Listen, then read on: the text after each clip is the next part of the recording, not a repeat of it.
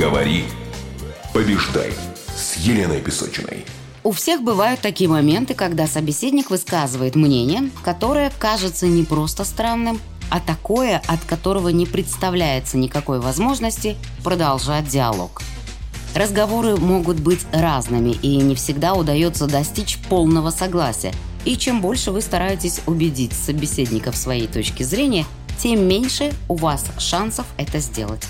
Прежде чем начать убеждать и что-то доказывать, остановитесь. В начальной точке спора вы и ваш собеседник максимально близки к единому мнению. Вы еще уважительны друг к другу и настроены оптимистично на то, что с легкостью докажете свою правоту. Вы и не заметите, как полемика перейдет в откровенную ругань, а доброжелательность сменится злостью на себя за то, что не удается переубедить, и на собеседника за то, что не переубеждается. Чем больше вы начнете приводить аргументов и доказательств, тем глубже будет несогласие. Никому не нравится быть убежденным против своей воли. Каждый имеет право высказать свою точку зрения, пока такая позиция не преподносится как единственно верная. Чтобы стать мастером убеждения, важно контролировать себя. В первую очередь себя. Свои эмоции и речь. Многие думают, если добавить в спор сарказма, оскорблений, язвительности, то победа будет близка. Разочарую любителей таких бесед. Победы не будет, а вот градус дискуссии повысится. Если ваша задача убедить без убеждения с пеной у рта, поумерьте свой пыл и следите за языком в прямом смысле.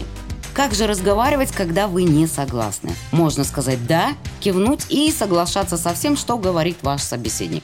А потом, когда он уйдет, начать биться головой об стену, нецензурно выражаться и рвать на себе волосы. Это, конечно, шутка. Но если серьезно, то разговаривать, когда вы не согласны, это не так уж и сложно. Главное не терять контроль над своими эмоциями и не начинать злиться на своего собеседника.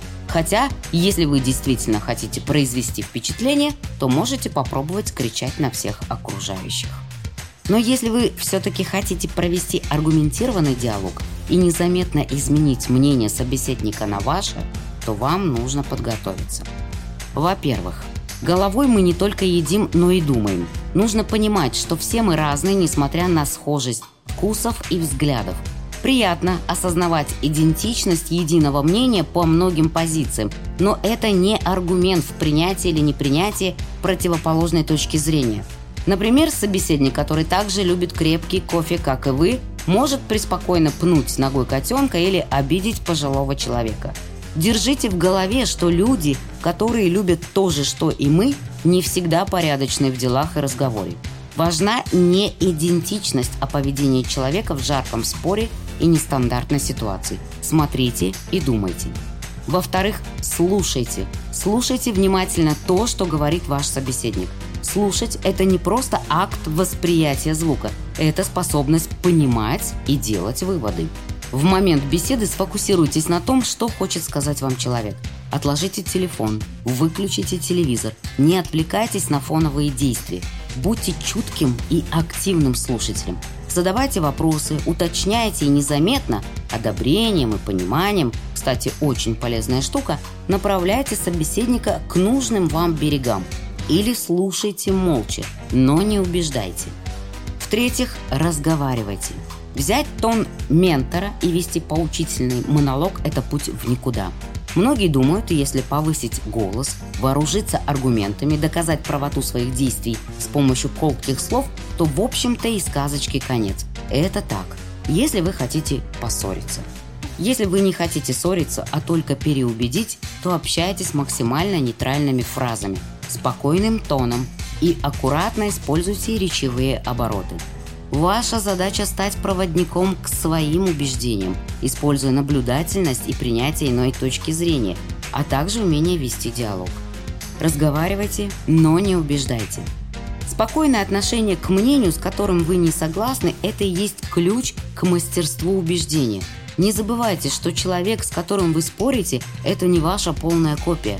Его убеждения сформированы местом проживания, социальной средой, полученным воспитанием и образованием – политическими взглядами, литературными пристрастиями и нынешним окружением. У него свой опыт и своя логика.